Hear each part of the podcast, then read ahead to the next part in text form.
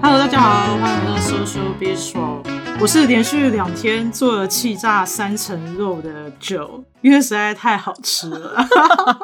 你是不是还有喂猫？哦，没有啊，我就是因为我突然发现我的猫很喜欢吃炸的东西，它很喜欢那个很猪油炸下去的味道，哦、所以我就想说。就是这个料理，如果它应该喜欢的话，应该表示很好吃吧。所以让它闻了一下，没有让它真的吃啦。跟人类一样。如果它闻觉得有想吃，表示这个就是油油香香的很 OK。哦，我超爱炸猪油的，我喜欢吃那种什么炸猪皮啊这一类，或是三层肉的那种卤肉饭。而 你说。墨西哥的炸猪皮，对对对对，台湾的炸猪皮？哎、欸，墨西哥的哦，我们家旁边就有卖，哎，好吃吗？很好吃啊，我还当零嘴耶。然后，而且我跟你讲，我之前就是去看我们学校球赛的时候，就顺便买了一包那个炸猪皮去当零嘴。结果我吃到一半，然后放在旁边，回头一看，那那包炸猪皮不见了，那包炸猪皮吃到一半被偷了。你看。它到底是不是有这么好吃？真的诶，超夸张的！哇，我觉得我们聊食物又可以无限聊下去。对啊，Anyway，大家好，我是最近那个总算算完成绩，可以准备结束这个学期的 Angel，我真的好开心哦！Yeah, 怎么办？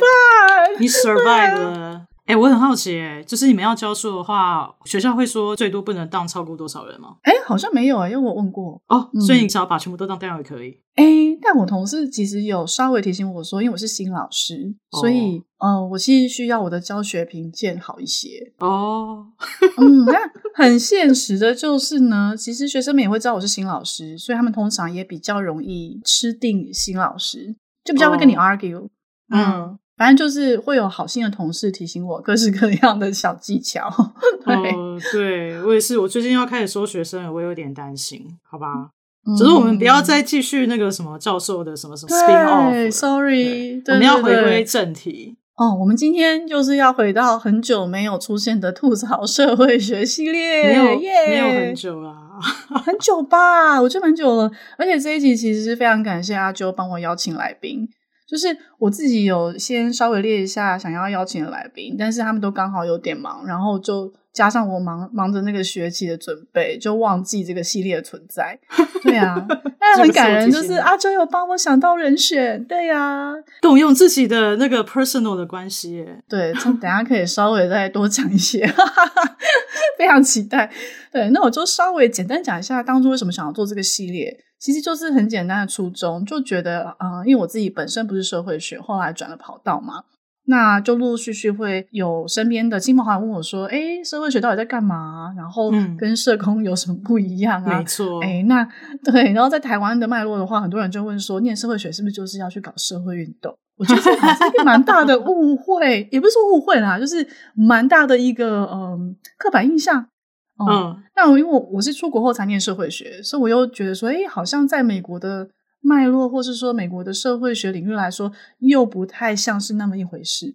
对，嗯，总之就是自己有很多默默在思考跟这个领域的关系，还有就是也很好奇，哎，那我身边的朋友们，或是甚至是不同领域的朋友们，怎么看待社会学这件事？对啊，你刚刚讲到这个，我觉得今天那个丽儿是超适合的，因为他之前在台湾有稍微碰过一下社会运动，然后。也有念社会学相关的东西，然后出国之后念社会学博士班，然后就是继续在那个社会学领域游走，但就不是做社会运动。所以我觉得你讲这个，就是他真的简直资历超丰富的，跟你说，而且非常适合这个 topic。所以呢，今天很开心邀请到呃我们的来宾 Lear，耶。哦，oh, 大家好，我是那个虽然我不是教授，但是不知道为什么，等一下录完了之后，我还要继续跑统计到十二点的 Lear，怎么那么惨？哦、对，你就是还是有作业要交啊？是的，是的，就是要加班，哦、因为我想要，因为我想要寒假的时候可以不要工作，所以要现在赶快把工作做完。就是我们、哦、你说 holiday，对我们的组织从。圣诞节到新年中间会放假，很不错耶、嗯！你也可以放啊，干嘛这样？哎，也是哦，完全忘记这件事。你在羡慕谁啊？对啊，那么久啊！你可以尊重一下自己的身份吗？不是以前博士班都不觉得有放假这件事，对就寒暑假都假的。对，我觉得等一下可以稍微讲一下这个，就是非学术跟学术工作的差别。嗯，对对对。但你要不要讲一下你现在在什么组织工作？哦，对的，我现在在湾区的一个非营利组织工作，然后这个非营利组织主要是做英文叫做 Workforce Development，其实你也可以。白话来说，就是职业训练和就职媒合。那主要就是帮一些自己寻找工作有一些困难的人，那可能是身心障碍，或者是街友，或者是有各种的困难的人，提供职涯训练、培训跟找工作。嗯，然后我自己在做的工作是 Director of Impact。就是做非营利组织的方案评估。嗯，啊，什么是方案评估？呃，就是 表现在具体的行为上是什么？呃、是的，就是呃，其实 nonprofit evaluation 算是一个比较晚近发展起来的一个应用科学。那其实就是用社会科学的研究方法，帮助非营利组织改善它的方案。那所以很大程度上，其实跟嗯学术研究有点像的地方，就是嗯，你还是在用那些嗯社会科学的研究方法统计啊。访谈焦点团体 ethnography，但是呃，你有一个很清楚的目的是，我是为了要，比方说帮这个方案改善它的成果成效，或者是它可能有一些方案的 intervention 的做的方式需要改善。嗯，是蛮像企业里面的研发部门。嗯，其实有点像是 consulting。就是非盈利组织的 consulting，、哦、那也确实，嗯、呃，其实像 McKinsey 也有针对非营利组织的 consulting，你也可以在外面看到有第三方的 evaluation 的公司或者是呃 non-profit 的组织在做这样子的事情。只是我们的、哦、我们的组织是自己内部有一个 internal 的 evaluation 的部门，我、感觉是一个超级大的组织，没有很大，蛮多东西都。没有很大吗？有，有自己的 evaluation 的部门呢。嗯，可是我们部门还蛮小的。嗯、我们部门现在就 OK，一二三四四个人。嗯嗯嗯嗯，哇塞！可以问 Lear 在这样的工作做多久？就是在非营利组织这个产业多久吗？嗯，我之前毕业了之后就在一个更大的非营利做了呃三年，然后后来我到了另外一个智库做研究的工作，然后。现在等于是回到跟我第一个工作做一样的事情，只是组织做的事情不一样。第一个工作比较相似，比较像是有点像是台湾的创世基金会那样子，就是是一个社服团体，然后可能会有自己募款做的方案，或者是政府的社会福利的案子。然后委托给民间团体，然后一样是做 evaluation。哦，因为现在做的其实曾经是我在博士班的时候很想做的工作，诶怎么会这样？我为什么会留在学术界？那你要不要来？赶快之后那个 connect 一下啊！我知道为什么了，嗯，因为我统计太烂了。我觉得我就是量，我觉得我量化不够好。哦，可是其实我做这个工作也不是只是用统计啊。质化研究的方法也是有的，所以直性跟量、哦、都会都会做，植化跟量化都会用到，嗯哦、都会用到，好像很不错，可以 keep in touch，以后可不可以就是 recruit 来来，快来快来，等一下一般民众要切入，好的，我在 听说社会学属于一般民众，所以那个我们马上切入主题，所以你在非营利组织工作真的有饭吃吗？嗯、有啊，我现在不就是在吃饭吗？我觉得会这样问，是不是因为在台湾，我们对于做非营利组织工作的想象都是好像很难存活，然后好像每天在救火这种感觉，嗯，牺牲自己照亮别人。嗯，我觉得即使是在美国来说的话，当然非营利组织还是配的比较低一点。就是比方说，我同样是做一个应用的研究，我如果在脸书。做 UX 哦，对，researcher，嗯，那薪水可能是我现在的多百分之六十、七十，嗯。嗯，可以想象，会更多。但是我觉得可能，呃，一方面是美国的非盈利部门比较大，然后，嗯，呃，钱比较多，而且，嗯、呃，比较，你若用社会学的组织研究的语言，就是美国的。非营利部门的发展的理性化的程度也比较严重。好，严重不是一个对的理性化，理性化就是比方说它的科学化的发展会更多。比方说像台湾。Oh. 呃，虽然也是有，比方说方案评估，就 non-profit evaluation 这个知识，但是基本上没有这个职位。那你可以说，其实、嗯、呃，non-profit evaluation 的发展其实是基于一是责性的需求，就是有很多政府机关它的经费，它要求你要有一个责性，所以你要有一个。呃，研究人员什么是责性啊？就是 accountability 哦，就是就是你你拿了钱，你要负责任嘛，你不能拿了钱之后呃乱花，然后说不出来你花到哪里去，然后用这个钱做了什么事情。那嗯，责信是一个，我也是第一次听到中文翻译耶，哈哈，中文好好，我也是特别去查了这个，对啊，不 然其实我不知道是叫责信。哦，好，好，好，对，学学到就是学到新东西。一方面是这个外部的要求，那一方面是其实它组织内部也会更。其实每个非营利组织都会想说，我要怎么改善我自己的呃、嗯、方案的成效嘛，或者是我要怎么样改变这个做法，会让我的方案成效更好啊。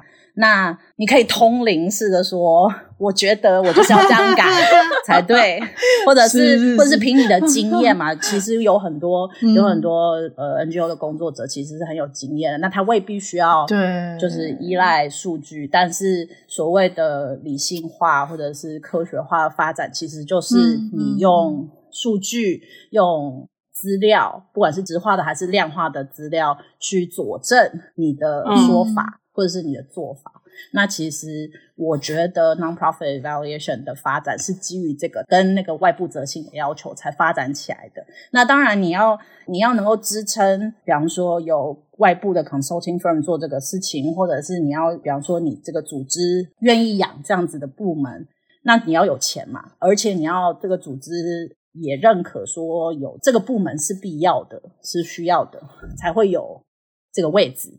那我觉得台湾可能资源上还没有那么好，就是没有那么充足，所以如果我有钱，我在台湾 run 一个 NGO 组织，我可能需要，或者是 non-profit，我可能需要把钱花在更紧要的事情上。那政府假设也没有要求我非得要做这个责信的报告，哦、然后这个责信的报告可能还要公正的第三人，还要怎样，要一个怎么样的形式的话，嗯、那就不会有这个职位。嗯。嗯嗯嗯，嗯一般民众有问题？是，其实应该是理工宅宅的问题吧？就是你刚刚说，就是你的工作同时要质化跟量化，嗯，然后所以你刚刚就说这个科学化对我来说就是会很自然而然的连接到量化，嗯、就是说哦，我们帮助的个案成功找到工作的几率增高。可是你要在这方面你要怎么用直化？然后因为我知道，其实我认识所有念社会学人都是从台湾出来都是念直化，哎。你是后来转量化吗？我也是，嗯、好像其实比较少。但因为那个 Angel 现在还是做直化，我做质化。诶我虽然跟老师发表过一篇量化，但我觉得我量化很弱。哦，可不可以解释一下？哦、然后你要怎么做直化研究？然后，因为我觉得好像很多人觉得社会科学这件事情很缥缈，就是因为很多人对直化研究不熟悉。然后要怎么应用在就是丽儿刚刚说的那个 report 上面？哦，责性这问题有点大诶，太大了是不是？要不要？对啊，嗯，可以可以针对怎么样想象用直化去做责性报告？其实，呃，我觉得跟其实我觉得跟 Angel 你做直化研究没有什么太大不同啊。其实都是你有一个研究问题嘛，哦嗯、然后那你根据这个研究问题选择。你觉得能够最有效的回答这个问题的研究方法？嗯、研究方法。那而且可能在非营利组织的方案评估上面，呃，还有一个先天的限制是，很多时候你可能呃，就是受限于你有什么 data。对。然后可能组织上也不会特别给你额外的资源让你去 collect。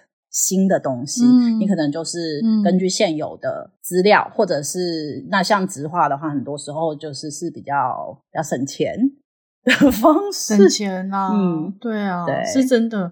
而且有时候如果你样本不够多的话，对，但是可能这个样本很 diverse，那我觉得质化研究就是非常好的方式。是的。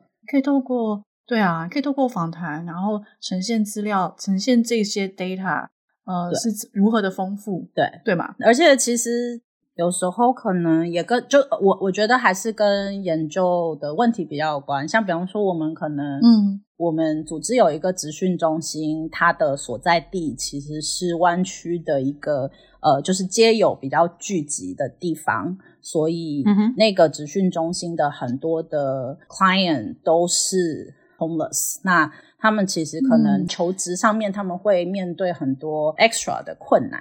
那我们就是想要更好的去了解他们求职会遇到的困难是什么。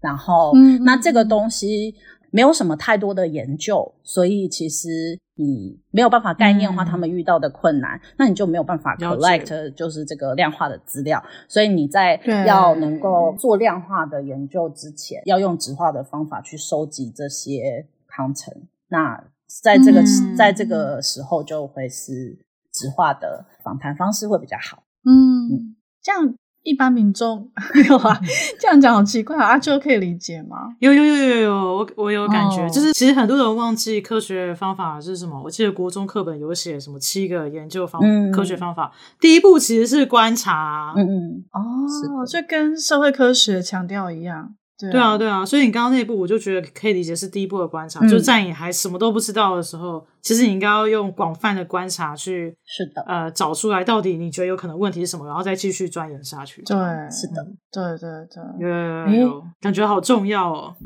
很重要啊！我现在其实有个非常大的困惑，因为我觉得我现在认识的 Lear 已经完全彻彻底底是一个社会科学人。就我无法想象你的前世没有前世吧？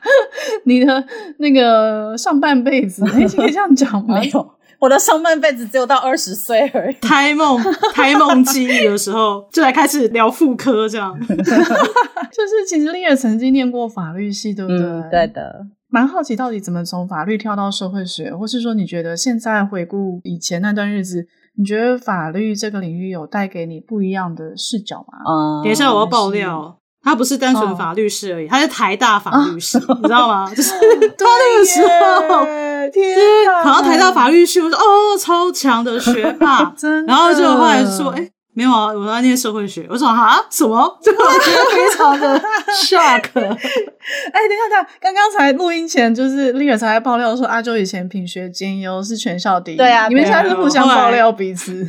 后来很废，没有啦。但总之，他就是那种考上台大法律系，不做律师，念什么社会学这样。不是，等一下，我一定要先讲。啊！就以前你的联考成绩应该可以上某什么医学系，只是不要。不要上什么医学系，你要没有我我我那年联考真的没有考很好，但我绝对是可以念到台大，但是我选择不要念台大。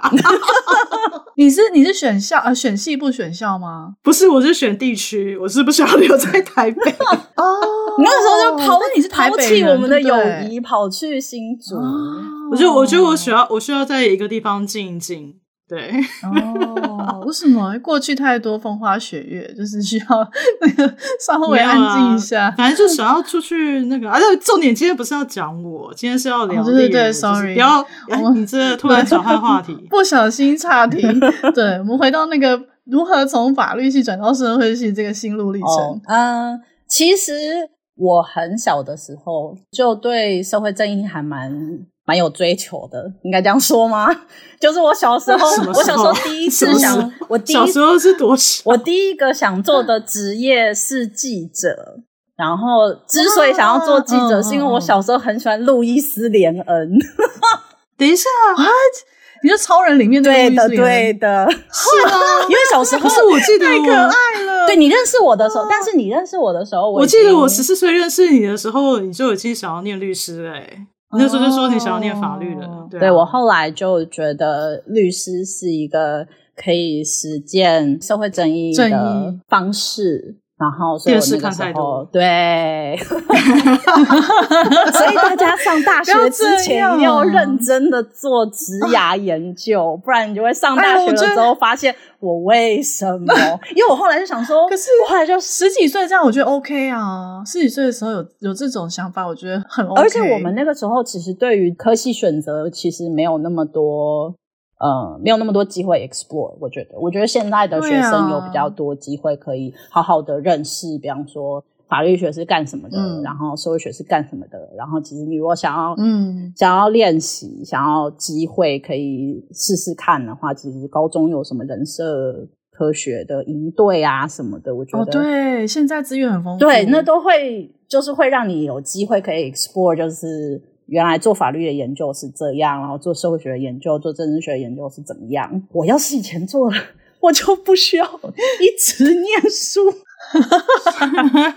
对，各位年轻的朋友，我现在不知道怎么样，但当年法律系在联考的时候，有还有联考的时候是第一志愿，所以就是为了要考上台大法律系，就是拼命的念书，这样。就是我到底为什么？但本人因为志愿好像还好，就是没有这么要一定要考第一志愿，哦、所以我就是还好过去就好了。就是我就可以做一些。是你的你的目标，你的那个动力其实是来自于你想要实现社会。对，因为我其实，嗯，但我很小就有这个很很没有没有什么 explore 的正义的概念，然后后来我在。国中、高中知道自己是女同志之后，我觉得对于那个呃弱势的群体的处境，就会更有不同的反思。这样，对，嗯，再跟年轻的朋友、听众们讲一下，那个时候就是好像还没有什么公开出柜的同志吧？应该没有，没有吗？都非常的地下这样。等一下，在北一女里面，张国荣算吗？你是说社会？没有，那个时候北一女的校长说北一女没有同志啊。对啊，对啊。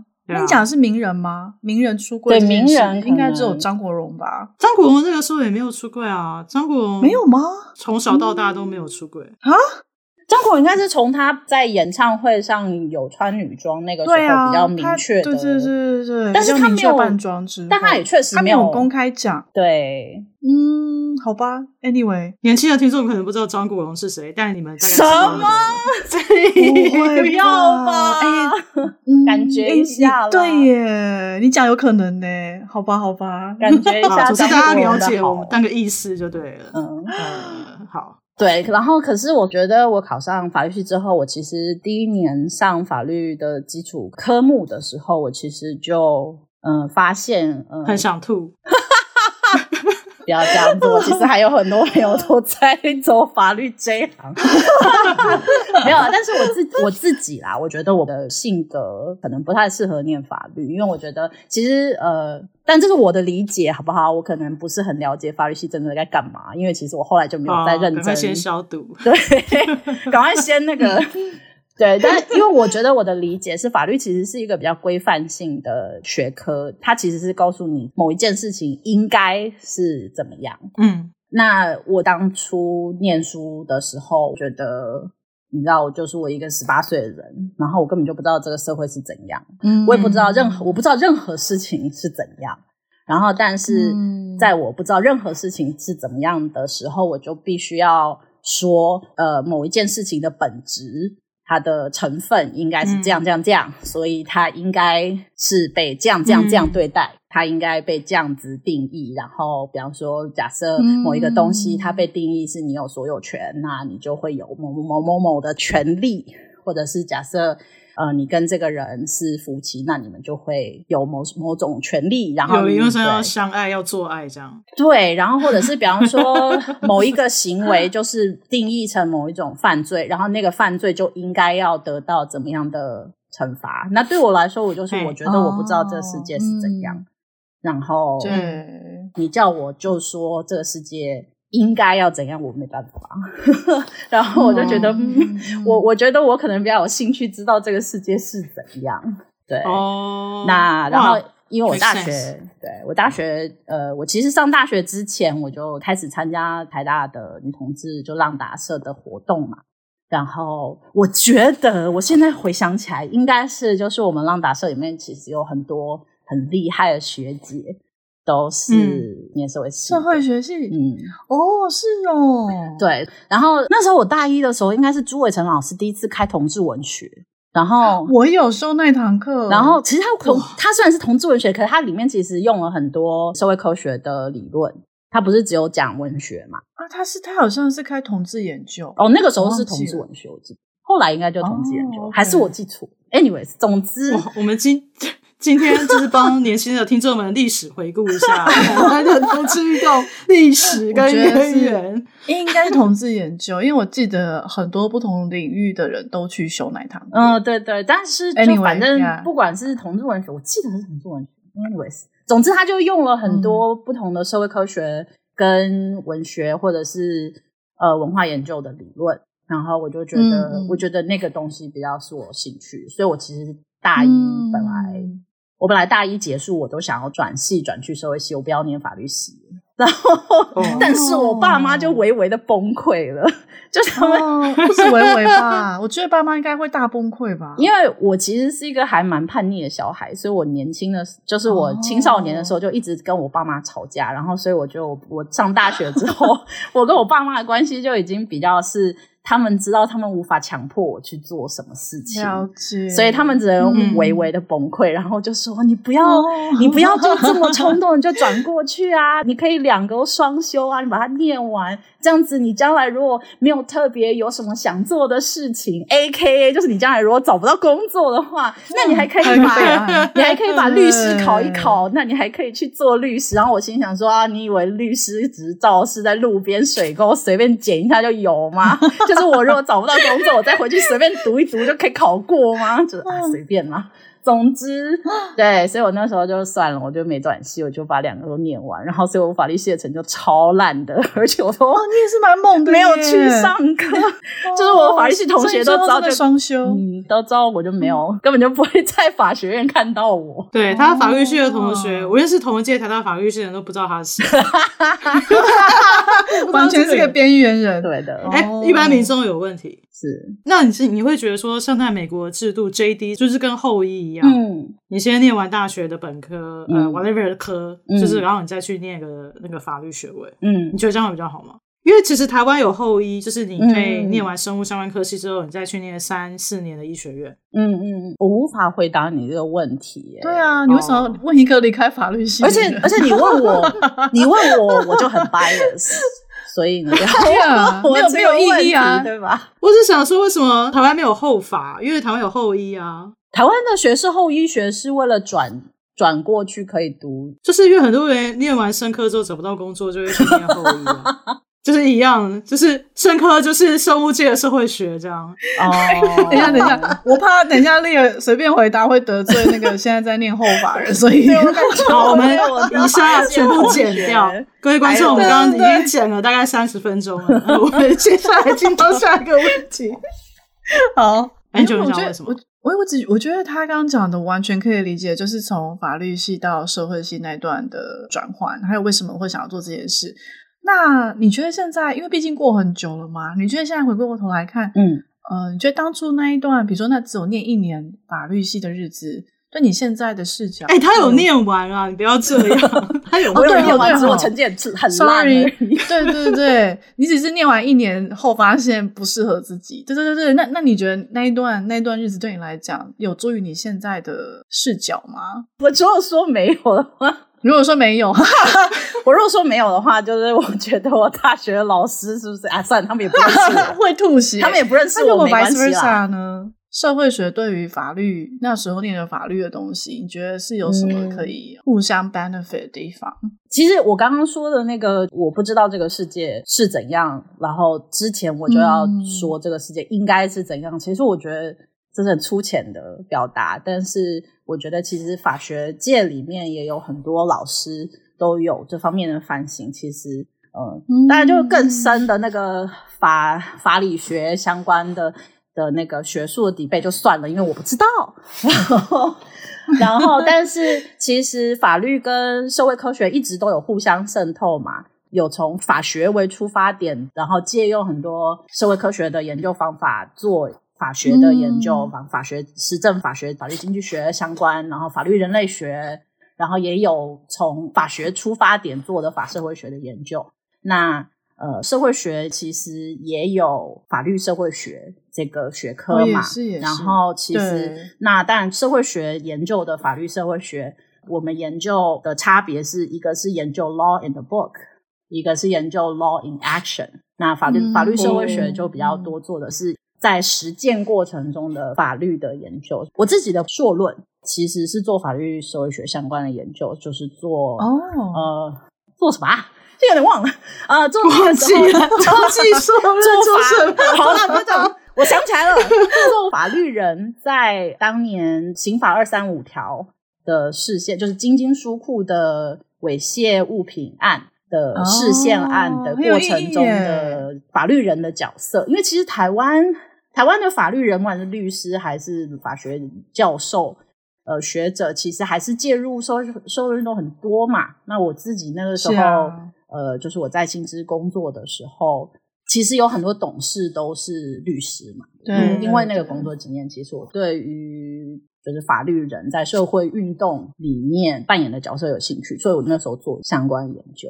嗯，对的，真的，我觉得超级有意义，而且其实也是可以做立法运动的过程。对，用社会学的角度。是要帮年轻的听众解释一下，金金书库是哦，对对对对对，金金书库。现在，等下现在的年轻人知道金金书库是什么吗？他转，他有点没有在卖书了，因为主要我觉得主要是书店，就是以整体来说，他现在卖什么 DVD 跟一些用品，还是有卖书啊。就当时他是非常非常呃前卫的一个卖同志相关书籍跟用品的店。大家就是进去都会互相点个头打招呼，这样，嗯、很有趣。哦、我记得新精英书库应该那个时候就是亚洲非常少数的同志友善的空间嘛。简单就是说，因为那个时候金金书库那它就是卖很多书啊，那里面有很多那个男同志的杂志。那然后男同志的杂志很多时候就是有很多裸露的画面啊。然后那个时候金金书库的老板阿哲他就是被起诉说他贩卖、嗯。传播这些猥亵物品，那他就是也有罪，就是他就、嗯、就是刑法的二三二三五的这个。你还记得是哪一条？我觉得也是还蛮厉害的，还好吧？二三五条还蛮好记的吧？嗯、这个蛮常被提到的。哦，是哦，嗯，一般民众不太清楚。猥亵罪、猥亵物品，对，他这个就是一路打到视线案嘛。哎、嗯，那你博论做什么？我其实不知道你博论做什么。哦。我其实那个时候申请的是加州大学尔湾分校嘛，就是 UC Irvine。然后 UC Irvine 其实是一个社会运动，不能说重症吧，就是反正有很多运动的理论的老师，所以我那个时候就申请。哦、然后呢，但是 反正。我觉得 again 就是我不知道为什么我的人生一直都都没有先做好研究，就一直发生很多误会，你的人生一直有很多误会，也没有我没有觉得社会运动的理论是不好的。对，但是 我觉得这你表到很多人。对啊，我没有觉得社会运动理论不好的，啊，我觉得它是很有很有意义的研究啊。对啊，我其实后来什么事啦？只是在讲，好好哦，没有，就是其实我觉得，就是 Irvine 的社会学呃社会运动的领域的研究，其实还是比较是美国中心的研究。哦，虽然我们系上有做中国的社会运动，中国社会运动的老师。但是其实它的主要的关注点，严格来说不能说是中国的社会运动啦，就是有沾一点边这样子。嗯、然后我又念了一些别的理论，反正我就觉得有一些新的全球化的理论，然后对于整个二十世纪末的 NGO 非营利组织的领域的发展，跟对很多人权议题、环保议题、社会运动的议题的影响，这个。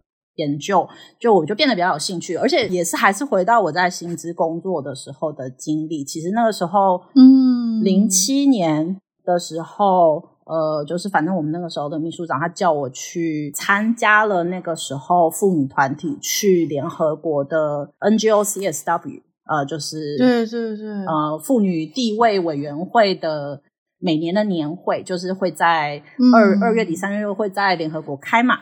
那在他们开会的时候，周边的非政府组织也会在那边开会。那其实台湾从两千年初的时候就开始有一些呃妇女运动的运动者会去参加。对，然后你是零七年去的，对对。然后那个时候，哦，他们后来回来就跟政府争取说，应该要有资源补助。NGO 的工作者去参加这个国际的会议，然后那个时候就是反正我们的秘书长就叫我去跟他们去开会，然后去学习、参观学习。然后，然后我觉得就是对于那个妇女团体在就是做国际跟在地的连接的运动策略，变得觉得很有兴趣。这个等于是有点是像是在非营利组织的研究、跟社会运动、跟全球化的三个理论的交、嗯、交叉口。然后，嗯嗯嗯，对，所以我在在尔法念书的时候，其实我就有点漂移。去那边，嗯、所以我的博、哦、其实还是蛮算是对我来讲是算蛮相关的。对，所以我的博论其实就是是一个比较量化的研究，哦、但还是做全球的 NGO 的发展跟、嗯、呃在地的妇女议题的影响。哦，我现在知道为什么阿秋说为什么我们两个会不认识。我应该是二零一二年还是二零一三年去那个呃 CSW。哦对啊，叫前辈，赶快叫前辈。这没有什么前辈，我去就是我那时候就是一个小。我们各位听众，我们现在见识到一个薪火相传的场面。没有，我那时候没有到相传，好不好？我那时候就是一个小咖，跟很多就是就是富运的前辈一起，然后我就是去旁边观摩。哦，我觉得啊。我觉得可以，我可以想想为什么就说我们两个为什么会不认识？因为我觉得我跟丽儿很多兴趣都蛮相同的，而且那个轨迹也有点类似，只是丽儿比较早，对，我就错过。嗯、对对对对对，我我认识一个跨世代的这个社会，哪有跨世代传承？我现在亲眼见证了这件事情。我我们应该同世代，只是就是呃，因为就是、呃、怎么讲，人生阶段工作比较久不一样。对啊，好神奇哦！我现在还在赞叹中，对不起，我没有。这个世界上有很多比我伟大的、跟比我更 devoted 的 NGO。你现在是这个被席卷在时代的洪流，我现在就是被一些世俗的欲望裹挟，然后没有继续做这个社会运动的。但我觉得很开心，就是嗯，因为我很晚才接触社会学，所以每一集来上这个吐槽社会学系列的人都是我的前辈跟学姐，还好，本人觉得很开心。等一下，嘿，好，一般民众想要问一下，我一直有一个问题，嗯，就是 NGO 是非政府组织，就是如果你知道字面上翻译是 non-government organization，NPO 是非盈利组织 non-profit organization，嗯，可是我一直不知道这两者到底。有什么不一样？因为感觉很像，因为 NGO 感觉好像在做 NPO 工作，就是我觉得一般民众觉得很困惑。其实，就是撇开这两个名词，它有一些发展。你如果做研究，就是会有类似的历史。可是可以不要讲它。如果你是只是单纯听这个名字，其实就像你说，NGO 就是非政府组织，Non-profit 就是非营利组织。那这这就像一个 Venn diagram 一样。嗯它就是两个，其实之间有是 Venn diagram 吗？就是 文字图，就是两者之间其实是有交集的，就是两个圆圈嘛，然后它们卡不是会卡在一起嘛，然后卡在一起不是有一个交集的部分嘛？嗯，对。那其实，嗯，就像你说，的确有很多组织都是既是非政府组织，又是非营利组织，就是所以就是看你是在哪一个脉络下面讲。嗯，对，那比方说，哦、呃，非政府组织，那当然就是相对于政府而言嘛。那、哦、对，所以你如果要强调说我是一个民间的身份，我代表的是一个非政府的立场，然后公民社会的立场，嗯、那你可能就用 non-profit，那 non-governmental organization 是比较对。所以，所以麦当劳也是 NGO 的一种。对啊。哦，哇，我茅塞顿开诶。但一般我们不会说商业组织。对啊，我们一般也不会说商业组织是 NGO，商业组织就会说自己是公司、啊、商业组织。哦，我知道，啊、我还有另外一个 example 可以举，比如说学校是 NPO，因为我们是 non-profit organization，啊、但其实我明明赚很多钱啊，每年。对啊，而且、啊、而且你也不会特别说自己是，就是你不会特别觉得你非政府的这个性质很重，而且老实说，如果是公立学校，其实你是 Sam。对，我其实是 semi 政府，我其实是够啊，对啊，不是 NGO，就看你接受政府的补助到一个程度之后，其实就是 non-profit 的研究里面也有说，也有一个类型，就是它是一个半政府、半非政府组织的性质。那、嗯、那然后你说 non-profit，其实你就是为了要强调你这个组织的目的是非盈利性的嘛。但是其实 non-profit 就是很广啊，嗯、那你说 Gates Foundation 它也是 non-profit 啊，然后你说奇美基金会它也是 non-profit，基金会也是，或者是甚至其实台湾有有一些医院它也是 non-profit 啊，嗯、可是他做的事情跟比方说就环保运动的组织或者是妇女运动的组织差异性就对啊，他们可能其实就、嗯、就是呃政治思想上面的立场其实是非常非常保守的嘛，或者是、嗯、对呀呀，算了，其他有些例子不要乱举，嗯。各位听众，我们刚刚有三十分钟的音档被剪掉了。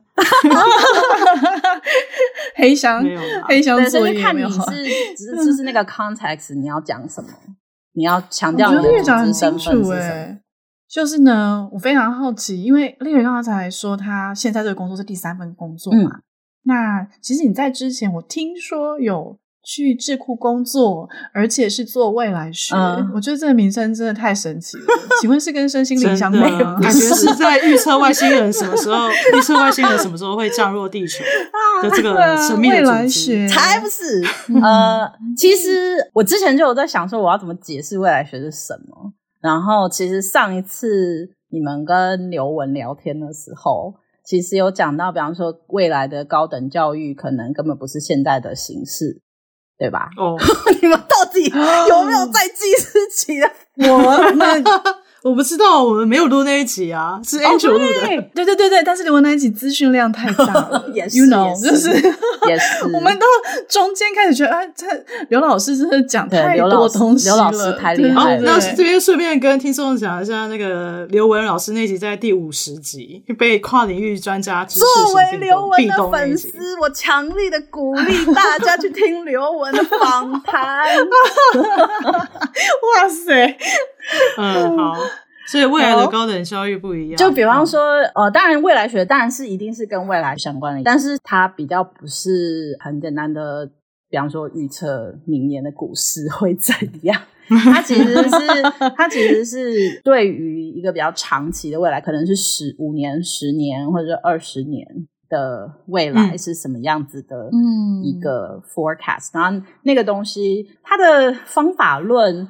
跟我们做 projection，就人口的 projection 或者经济的 projection 的方法论比较不一样，然后它的目的也比较不一样。它其实是呃，为了能够更有效的去提醒人类去，比方说我们常常会说，未来的十年，你可能可以。猜测他是什么？小孩子应该要选什么科系比较好？回到高教的议题，就是比方说，我们大家可能都会有一些 projection，说可能因为少子化的原因啊，高教就是会慢慢的没落。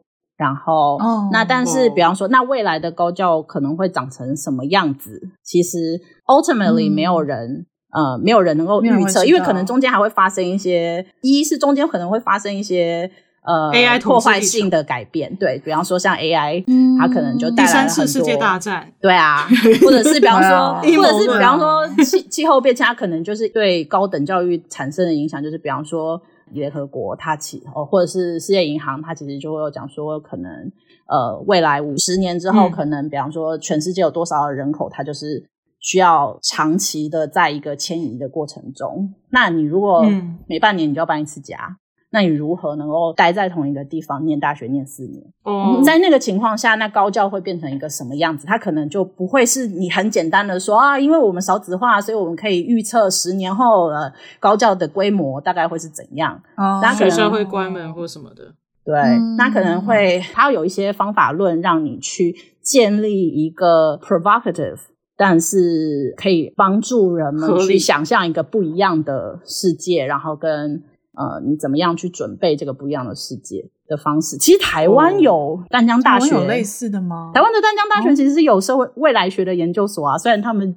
貌似貌似今年好像跟教育学研究所合并 合并嘛，但是其实台湾的淡江的未来学研究所里面其实有一个社会学的毕业生，然后社会学的博士毕业的老师。我我知道你说什么，就是那个布莱德比特拍的那个 World War Z。对啊，其实其实我们有很多科幻作品，其实都是在用文学的方式帮助大家去想象一个。未来，然后那个其实很多科幻作品，它其实是有一个对于现在的科技的未来发展有一个 provocative，但是又不完全不合理的预测，哦，对吧？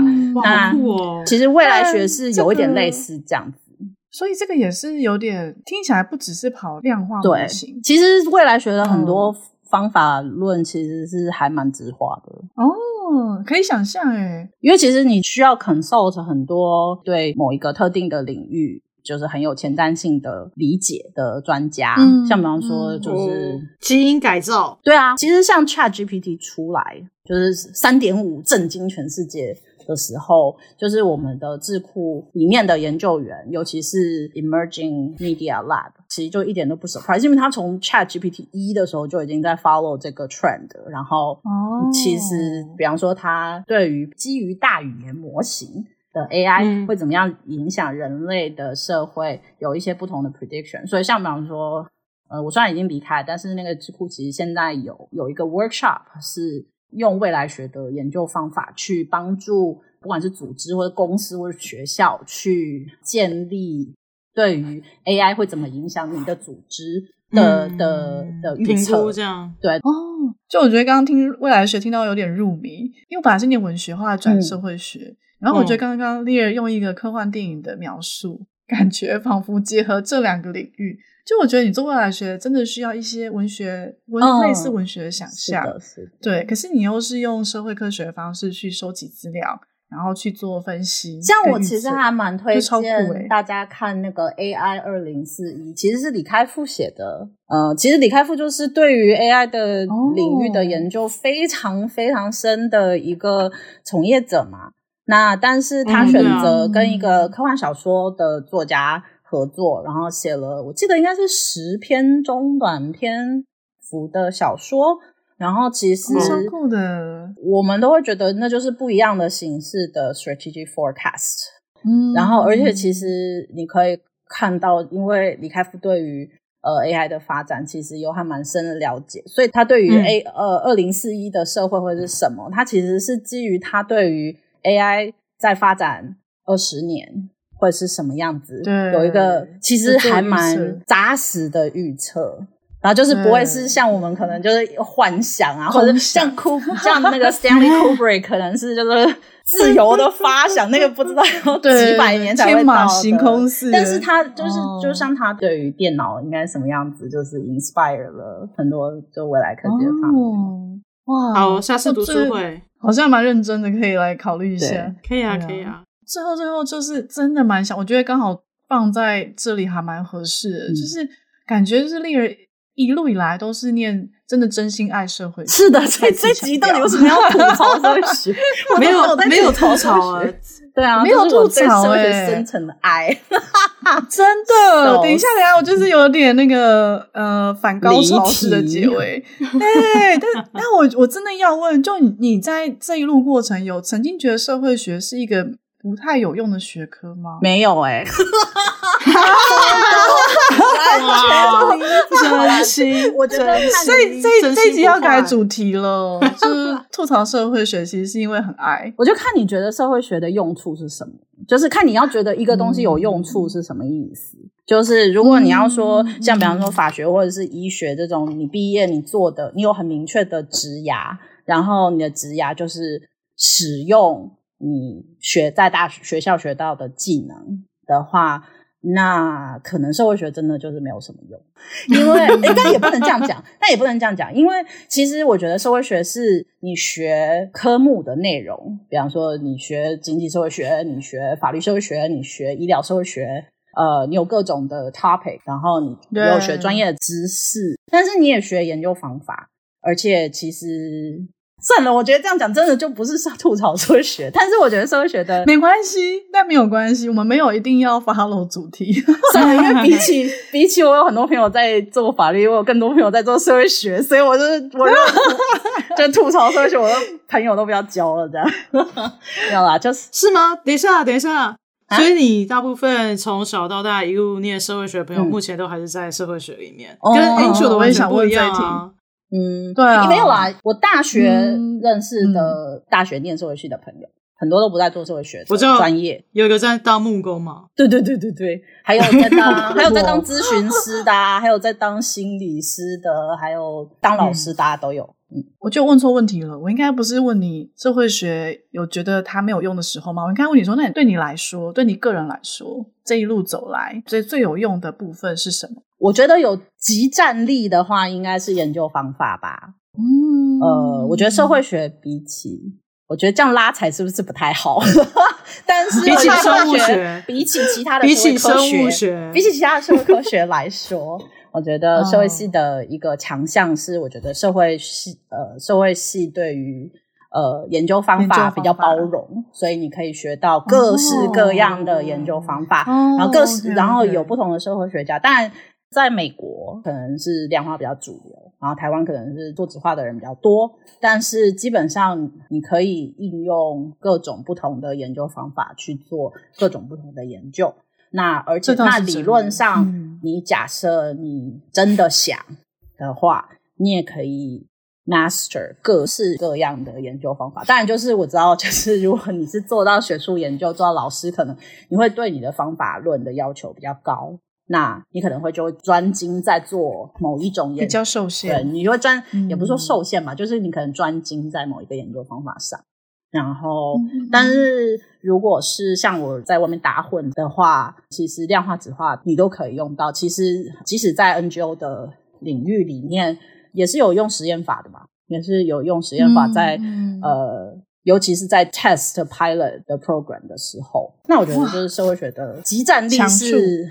呃，研究方法只是说看怎么用啊，嗯、就是有时候，因为你知道社会学还是有一定的批判性在里面嘛，所以有时候你就会觉得、嗯、啊，在工作的时候，你可能就不能把那个批判的帽子一直戴在头上，不然就觉得略显尴尬。因为像比方说，呃，因为像组织研究里面有一个 garbage can model。就是说，其实组织的决策模式其实不是那么理性，很多时候就是反正就像垃圾、oh. 垃圾桶一样，有一堆东西倒在桌上，然后就捡到什么用什么。Uh, uh. 然后其实也有这派的，也也有这派的理论嘛。那你如果一直记得这件事情，嗯、然后你就一边在做什么分析，然后开会的时候觉得你们在座的人每个人都是乐事，那我不是，就是会觉得那我这那我到底在这里理性什么？就是我在那边跑个统计是要干嘛？其实到最后就是如果就是对，就是如果你在做实务工作的话，这些东西可能就不能那么想，就批判的部分。你觉得，哎，要不要最后不要给阿周问？我没有，我觉得你，我跟他这么熟，就是 我也觉得我要问随时都可以让他问。这些问题不是你列的吗？哎，我们觉得，我觉得蛮对啊，我觉得蛮蛮有趣。就是其实我一开始好像也没有想说一定就要来宾吐槽社会学哦，所以好像也还好哦。好，那就好。我倒是蛮惊讶，他就是这么的热爱社会学，热爱这样。啊，真的吗？你觉得？你觉得我有被 shock 到？为什么？你你你觉得我是没有很爱吗？可是他一路都在社会学领域啊，因为我是个 chill 人嘛。Oh. 没有啦，我觉得主要是因为我不是一个非常理论化的人，所以我虽然念到了博士班，嗯、但是我其实不是一个非常追求理论性的理论发展、了解世界的。Oh. 就是我觉得我对于世界有了解的兴趣跟好奇，但我可能没有需要高度的理论化到这个程度。嗯。Uh. 对哦，可是我觉得也因为这样，你选了实务工作啊。对，就是所以其实你很少，啊、就是比方说我脸书，你就很少看到我就是很认真的讲什么用理论、哦、社会理论解释事情啊，还是什么的。哦，可能是因为这样吧。那你有觉得大家都需要社会学视角吗？我觉得如果有的话，我觉得会很好啊。嗯，我也这么觉得。为什么？为什么？嗯，我觉得社会学是。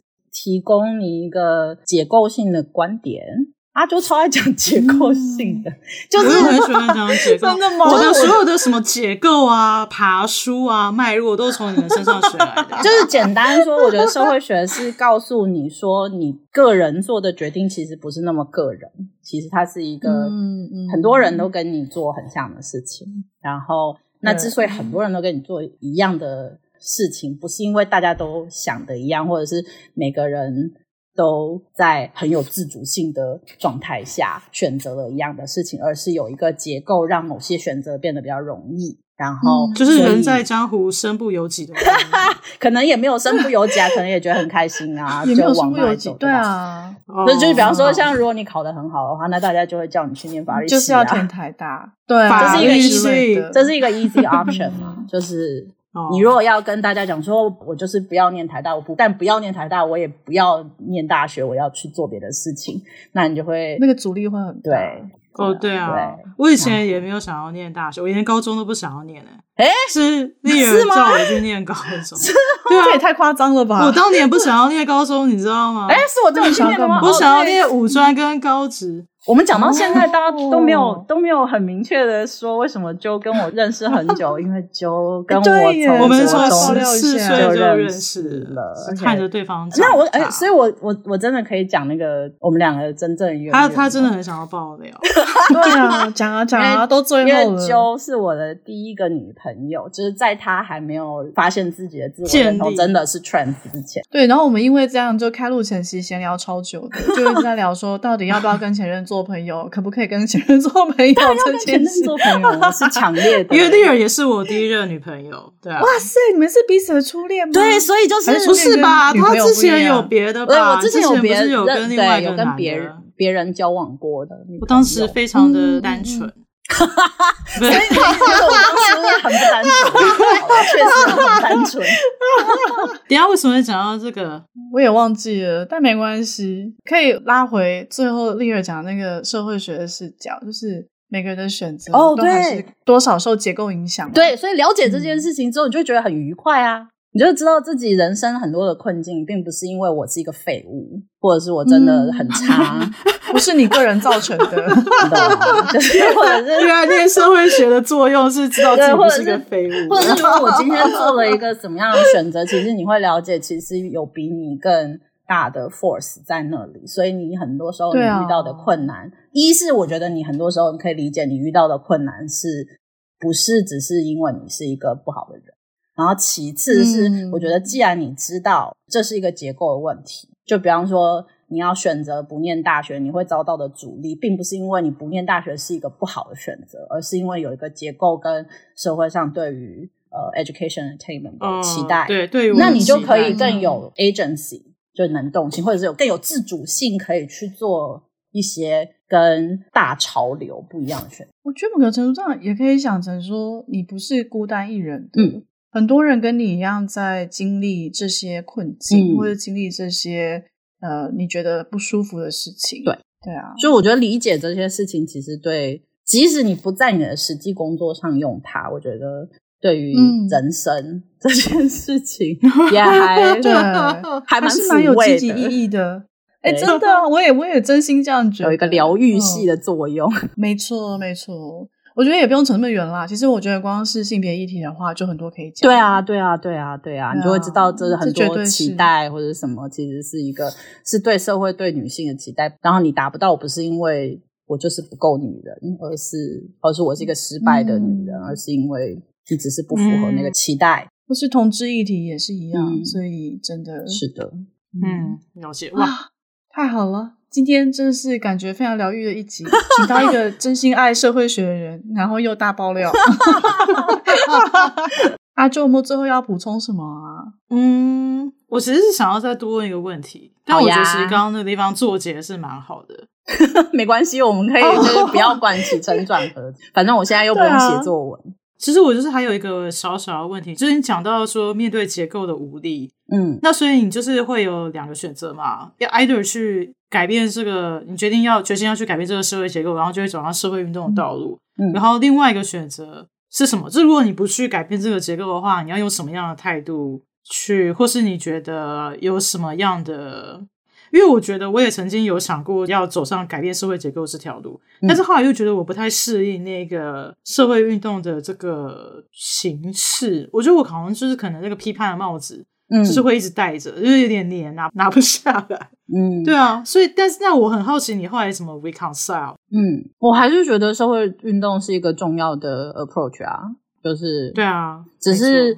我觉得我可能，其实我觉得我跟你有一点像，就是嗯，虽然我对于社会运动很有热情，但是我其实觉得我不具有那种高度很厉害的使用理论，然后去批判现实的能力。所以很多我的可能学生时代一起做同运或者做复运的朋友，他们可能后来就去念书啦，然后他们就是当教授。那其实我觉得在台湾以一个教授的身份去介入社会运动，其实是一个还蛮有利的。